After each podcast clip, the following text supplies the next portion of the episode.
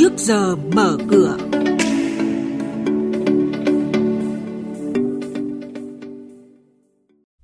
Thưa quý vị, trong chuyên mục này sáng nay sẽ có một số thông tin đáng chú ý đó là thị trường chứng khoán trong nước khối ngoại tiếp tục mua dòng 250 tỷ đồng. Ba sàn giao dịch đồng thuận tăng điểm trong phiên hôm qua. Về diễn biến tại Sở Giao dịch Hàng hóa Việt Nam, sắc đỏ thì vẫn tiếp tục bao phủ nhóm các mặt hàng nông sản trong phiên hôm qua nhưng mà mức giảm thì không quá mạnh. Và cùng với đó là thông tin nhiều rủi ro từ cho vay ngang hàng. Và sau đây, các biên tập viên của chúng tôi sẽ thông tin chi tiết. Thưa quý vị và các bạn, thị trường chứng khoán phiên giao dịch hôm qua mùng 7 tháng 12 khép lại với sắc xanh hiện diện trên cả 3 chỉ số. Theo đó, VN Index đóng cửa tăng 8,49 điểm lên 1.029,98 điểm. HNX Index tăng 1,13% lên 154,2 điểm và Upcom Index tăng 0,13% lên 68,7 điểm. Đây cũng là các mức khởi động thị trường sáng nay. Còn giao dịch khối ngoại trong phiên hôm qua diễn ra tương đối tích cực khi mua dòng trên cả ba sàn với tổng giá trị 250 tỷ đồng.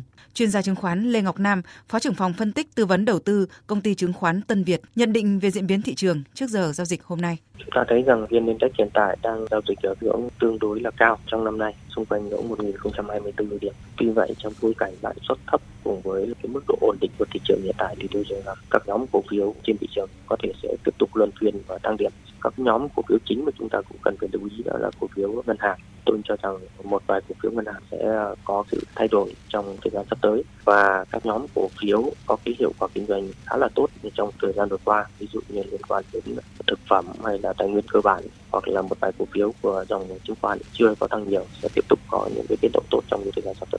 Theo Trung tâm Lưu trữ Chứng khoán Việt Nam, lũy kế tới hết tháng 11 vừa qua, số lượng tài khoản chứng khoán tại Việt Nam đạt hơn 2 triệu 700 nghìn tài khoản, tương đương 2,8% dân số Việt Nam tham gia. Ngân hàng Thương mại Cổ phần Sài Gòn vừa tổ chức họp Đại hội đồng cổ đông bất thường năm 2020. Cuộc họp cổ đông đã thông qua nhiều nội dung quan trọng, trong đó Đại hội đồng cổ đông đã đồng ý phê duyệt giao dịch nhận tài sản để thay thế nghĩa vụ trả nợ của bên vay hoặc bên thế chấp có giá trị lớn hơn 20% vốn điều lệ của ngân hàng. Giá trị tài sản lên tới gần 14.000 tỷ đồng thời điểm định giá hồi tháng 8 năm nay. Giá trị gốc, lãi vay và phí phạt phát sinh tính đến thời điểm thực hiện giao dịch cấn trừ nợ tối đa bằng giá trị tài sản.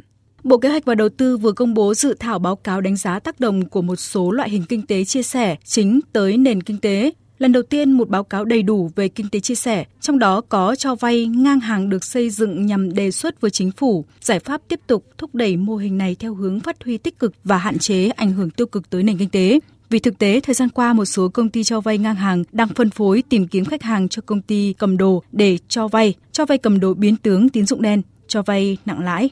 Làn sóng thoái vốn của các ngân hàng thương mại tại các công ty tài chính tiêu dùng trực thuộc được dự báo sẽ sôi động trong năm 2021 với nhiều thương vụ đang được trông đợi.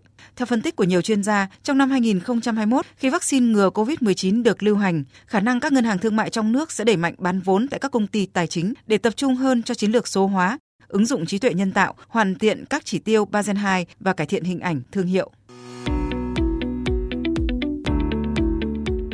Quý thính giả đang nghe chuyên mục Trước giờ mở cửa phát sóng trên kênh Thời sự VV1 từ thứ 2 đến thứ 6 hàng tuần trong theo dòng Thời sự sáng.